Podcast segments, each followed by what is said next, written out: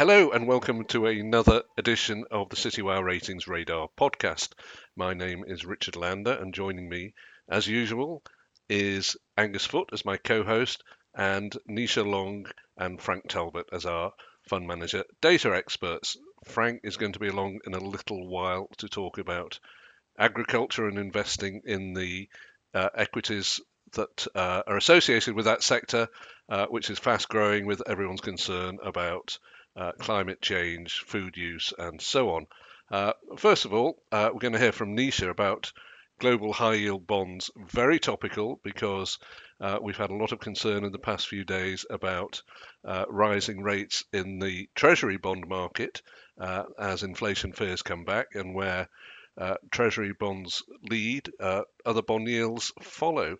So, Nisha, you're going to tell us who are the most promising fund managers there, how their track record has been, and what's been an exciting few years for them, uh, and where we go from now. Yeah, this is an interesting one. I do like um, you know researching global high yield managers in particular. I've done quite a lot of research around the area over the past few years, and um, after a market crisis where you really want to be positioned in my opinion is it, within fixed income is high yield where you can really soak up the gains in the aftermath. And um, just to give you an example, in downturns after the dot com crisis, the global financial crisis in 2008, EM crisis as well in 2011, and even now, you know, just looking at last year, you know, high yield is where you're getting your kicker for um, in the recovery for returns in particular. That's capital returns, not in the yield um, terms. And um, not only that, these managers also pick up fallen angels. So those that have been downgraded because of a crisis from investment grade to junk to get the returns. So high yield managers, you know, can, you know, get into the fallen angels to get that extra kick. Um, so over the past year to 10th of March, global high yield measured by um, Bloomberg Barclays Index was up 11% in US dollar terms. And in comparison, investment grade is you know up 2.4%. So you can see, you know, it's pretty good. 11% is pretty good for you know bond um, managers. Now, interesting that one year period because that was just before uh, Armageddon happened. Uh, uh, I think that was about March the 20th, wasn't it? That, yeah, it was. All hell broke loose with the pandemic. Absolutely. I think this was the last week we were all well, as I can put it, normal. We're in the outside yep. world in a normal situation. Um, yeah, and then this time was it next week as we were we were you know contemplating lockdown. So you know taking this research back to that time it's just seeing where managers were positioned especially in high yield. And a couple of managers i want to mention that really caught my attention in this um, in the global high yield sector from Citywire sector is first uh, Michael Scott of Man GLG, who's AA rated. Now, but he was one of the ratings casualties in March, April last year. We saw a raft of bond managers, you know, lose their ratings as soon as you know the crisis hit. But in recovery, you know, the high yield managers have really, you know, done their job basically and picked up. Um, but with Michael Scott, he's been rising up the ranks since. He did lose his rating, you know, last year um, during March and April, but he um, regained it in June. So when the recovery is picking up, and he's been AA rated for the past three months. And he manages the um, Man GLG High Yield Opportunities Fund, and you know he's got a great track record. So between most part of 2016 to 2018, he was AAA rated. So you know he's got a really fine um, background. Um, he's invested in industrials, utilities, and financials. And within financials, um, the way he's invested in this is broken down into tranches with secured, unsecured debt, and subordinated debt. You know, where you will be getting the higher yields um, with his unsecured debt positions and the junior subordinated, where you are rewarded with the higher yields. But he's taken advantage of this, um, you know, and going into the crisis and during last year in itself. He continues to do well. Yeah. I suppose the key to you know when you're getting down to unsubordinated, unsecured debt, subordinated debt is the default rates, yeah. which and everyone during every one of those crises you mentioned, everyone says default rates are going to go through the roof. They rarely do, do, do yeah. They? So from what I've seen as well, so those companies that were, you know, that's not bad, but um, you know, where they were going to default anyway, there there's signs that they're going to default. It just gives them a push when there's a market um, downturn, it gives them a push. You know, they do default. But those, you know, there's some really good high yield companies out there who are, you know, giving debt out, which, you know, they've still got strong balance sheets. They're trying to make, you know, better of their companies. Balance sheets are still strong. You know, you can get a good kicker from this. So with the subordinated and the tranches, you know, is the way you're paid out if they do default. So, you know, you are rewarded for those higher yields. So, but if you pick right, you know, you can take advantage of that higher yield quite easily. You, you get the yield and Yeah, the capital you appreciation. do. Um, Angus, for, for your selectors, uh, this is this is where they've got to go to get some yield for their uh, clients, isn't it? Yeah, I mean, Nisha and I have talked about this quite a lot o- o- over recent years, really. The whole idea of bond fund selection has, has completely changed in the last, I don't know, what, five, ten years, where, you know, bonds as that kind of large, stable, um, safe part of your portfolio, that whole perception has changed. And bond fund selection is much more challenging. It covers a wider spectrum of assets. You have to think a lot more about higher risk areas than you ever did before. So I, I think that's been a key evolution for um, for fund selectors. But um, I mean, uh, also to the point about default rates, of course, that's another argument for um, active management, isn't it? You know, you need good active managers if you're going to weed out the you know, avoiding the defaults is a key part of the uh, of the the strategy, Nisha, I guess. Yeah, absolutely. It is um, trying to get those key areas and also being positioned well um, going into these kind of um, pandemic. Well, nobody knew that this was going to happen last year, this time last year, but it's positioning as well. As you mentioned, you know, if you have the right decisions in your portfolio in the first place, you know, you are going to um, you know, reap the rewards. And I just wanted to mention one more manager just on this point is Thomas Joret. Um, so he went up to a triple, uh, I mean, a double A in March, April last year. He was one of the managers who didn't go down last year in terms of ratings this time last year. And he manages the Candriam Bonds Global High Yield Fund. And where he was positioned at the back end of 2019, he had a huge cash position, which I think, you know, really insulated his portfolio at the time. Um, so he had between 13 to 23% in cash, which is higher than usual, you know, a cash buffer going into. So I'm not sure what he was planning to do with that money at that stage, but that really helped him, you know, retain his rating and, you know, have going into the pandemic, but he was one of the few managers who had that insulation. Not maybe not intentional, but it does depend on, you know, what you're doing at the time. And some of it could be luck, you know, maybe it is around Yep. this time. Yep. Never Yeah. forget that. And I Just guess just a, just on a general point on the the background of the, the, the economic situation, I was listening this morning to um, Stephen King, the economist, who was speaking at our fixed income event, which is uh, actually happening right now.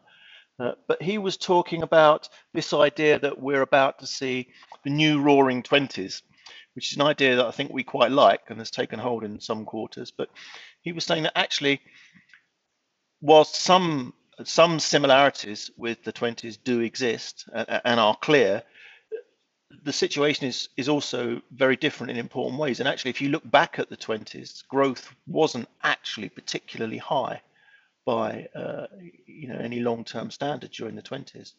Um, so uh, be interesting to see how that pans out, I guess. Mm. Well, also, you know, as we're all getting vaccinated here in the States, is that, you know, in the equities markets, lots of talk of, you know, rotate out of COVID winners, the stay at home people into COVID losers. And you look here, you know, uh, airlines and cruise lines, which have been pretty empty the last year, We're raising money in the States at 13, 14%, you know, as they fill up their airborne and seaborne vessels respectively. Uh, you know, it could be business could be a lot better for them. Maybe maybe the, the winners and the losers applies as much to the bond market as it does to the equities No, that's market. one thing. But Yeah, great. sorry. No, there is one thing I've seen with the high yield managers as well. As you've mentioned, you know, they have been reducing their exposure to the travel industry because, you know, what they're seeing at the moment um, and increasing to the energy sector. But it's just, you know, the travel industry, you know, has taken a massive hit, but also the these um, high yield managers have also reduced their exposure to that sector because of, you know, perhaps further defaults in the area. Frank, Yeah, I mean, and borrowing at that rate, 14, 15%, that's going to weigh heavily on yeah. on their route out of this. So uh, it doesn't look like plain sailing for for the airline industry, or, or indeed the cruise industry. Sorry, pun there. I should point out actually that our fixed income event is going on right now as we record this podcast, but it will be over by the time uh, our listeners hear us. Uh, but they can uh, catch up. You can all catch up on that event on the website, so you'll be able to look at Stephen King's talk if you haven't uh, heard it live. Excellent plug. I'll put a link in there when we uh, publish this. Great, Frank from uh, planes and vessels to to the great earth, the land, the agricultural sector, uh, growing in importance as we all get more aware of, of what we eat and how we produce it. Uh, what's happening there?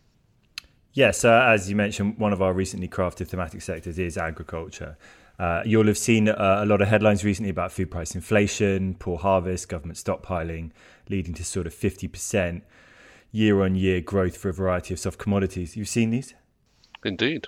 Yeah, well, it's not those. Um, if you want to track the underlying soft commodities, uh, then it's best to buy an ETF or seek out a specialist fund. They do exist. Um, I'm not saying that some of them aren't going to own some of the underlying commodity, but that's not their core investment. Uh, these funds are far more concerned with the agriculture economy. Field to fork is the catchphrase that you will have heard if you've ever listened to one of these managers, or um, if you've ever eaten in Dalston in East London. Right. Okay. Let's let's not get into the hipster crowd. right. Yeah. But um, uh, the, the, companies which are you know involved in getting the produce from the source to the consumers think kind of tractor manufacturers, food processing plants, fertilizer producers, irrigation systems, you know, right up to your Nestle's, Danones, Unilevers to a certain extent. Um, as a result, this tends to be quite a boring asset class. I'm not saying that in a bad way. I think we could all do with some boring at, at the moment after the sort of growth fuel rally of the last 10 years and obviously the pandemic in the last year. Um, it's a pretty niche investment area as well, with sort of three billion invested globally, so quite small. And actually, over a billion of that is in one fund, Pictet's nutrition portfolio. Uh, but the flows are certainly picking up as they are to, to most thematics. Um, a fund of note here is the Barings Global Agriculture, run by long-standing manager James Govan, and uh, newer members of the team Clive Burstow and Piers Aldred. It tops the sector over the past three years to the end of Jan with returns of 18%. See, I told you it wasn't particularly sexy. Tesla, this is not. Um, I'm being a little harsh here because nothing is Tesla. And actually, it, it's up 111% since markets bottomed 23rd of March last year to the 10th of March this year. Uh, this is aided quite significantly by 7.7% stake in Deere and Company, the owners of John Deere, which is up 30% year to date and more than 200% since markets bottomed in late March. Um, for those of you who don't live in the country and aren't surrounded by tractors, John Deere is like the Rolex of farm equipment. Um, I think that maybe that's sort of a bad comparison. It's probably more like the Apple of farm equipment. It's the biggest, the most expensive, but you do get what you pay for. Um, let's just say it's a real head turner down the country local when you rock up on your Deere probably because you can't find a parking space, but still. Um, the the reason that it's such a desired company, apart from obviously the social capital that it brings you to own one, is uh, is the quality, which in turn leads to reliability. Um, but they're also embracing technology. I don't know if you've seen uh, Christopher Nolan's excellent Interstellar. Anyone? Nope. Wow, missing out. But there's a scene uh, where the tractors are effectively driving and harvesting themselves without the need for, for humans to be in the cab you know, doing the driving, obviously missing out there. But John Deere effectively making that a reality, that prospect I, of smart I was going to say, Frank, I think you're behind the times because uh, I'm I'm in the country too, and out here the tractor the tractor drivers don't actually do anything anyway. Sure. The drivers, sure. no, no, in the sense that the the the, the tractors. Um, progress across the field is all controlled by GPS that that doesn't happen where I am, but maybe the sophistication of, of Norfolk, or is it Suffolk? Sorry, if I get that wrong, uh, is is a bit more with. I'm thinking kind of mass scale farming, like in the right. states, where you know they they automate everything. Um, and and it's it's a it's a company that's on the rise, and actually it's it's directly linked to the soft commodity inflation.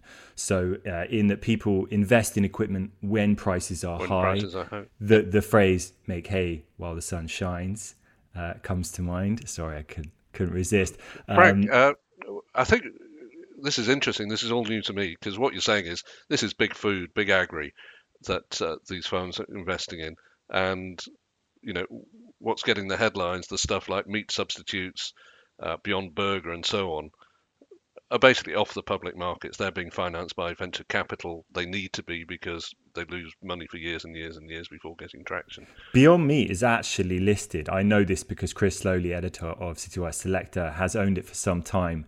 Uh, which has been very beneficial for him. But there, there are the substitutes. I couldn't find those kinds of alternative um, food suppliers in many of the portfolios. But the whole sustainability of food and efficiency of farming is a big topic because obviously you've got this booming, uh, burgeoning global population. We're predicted to get to sort of 11, 12 billion. Um, and and you're, we're going to need to supply them with a limited resource of land and water and so on and so forth. So efficiency with water, efficiency with you know the yields and the equipment, as well as being sustainable to the biodiversity of the planet. There's a lot of scope for opportunities here uh, with, within this space. Maybe that's more in our ecological sector, which we talked about. I think they're I think they're entirely interrelated. Yeah, yeah. Sorry, Angus. Yeah, a couple of things strike me. I mean, first of all, just on that point about tractors being controlled by GPS, it's just another example, isn't it, of how tech touches everything. Oh, yeah. So when you talk about tech as being a, a, a, separate sector, actually that's less and less the case, isn't it? Because you know, tech in agriculture is just as important, I guess, as tech in you know, I don't know, domestic appliances or anything else.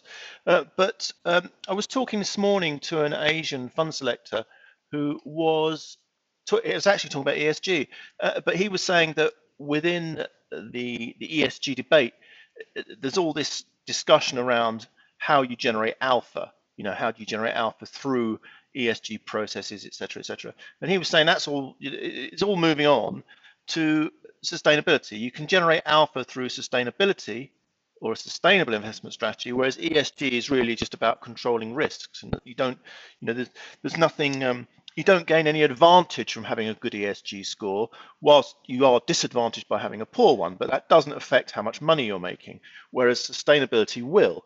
And obviously, nothing is more aligned with sustainability than agriculture, or, or needs to be aligned with, with, with sustainability. So, so the, this is this there is a there is a kind of a groundswell of investment thinking going in this direction, I think. I think one of the areas which um, we'll come to in agriculture is agro um, chemicals, and so what they use for fertilizers as well. So you've got the big companies like Bayer Corp, BASF, you know, producing these agricultural chemicals.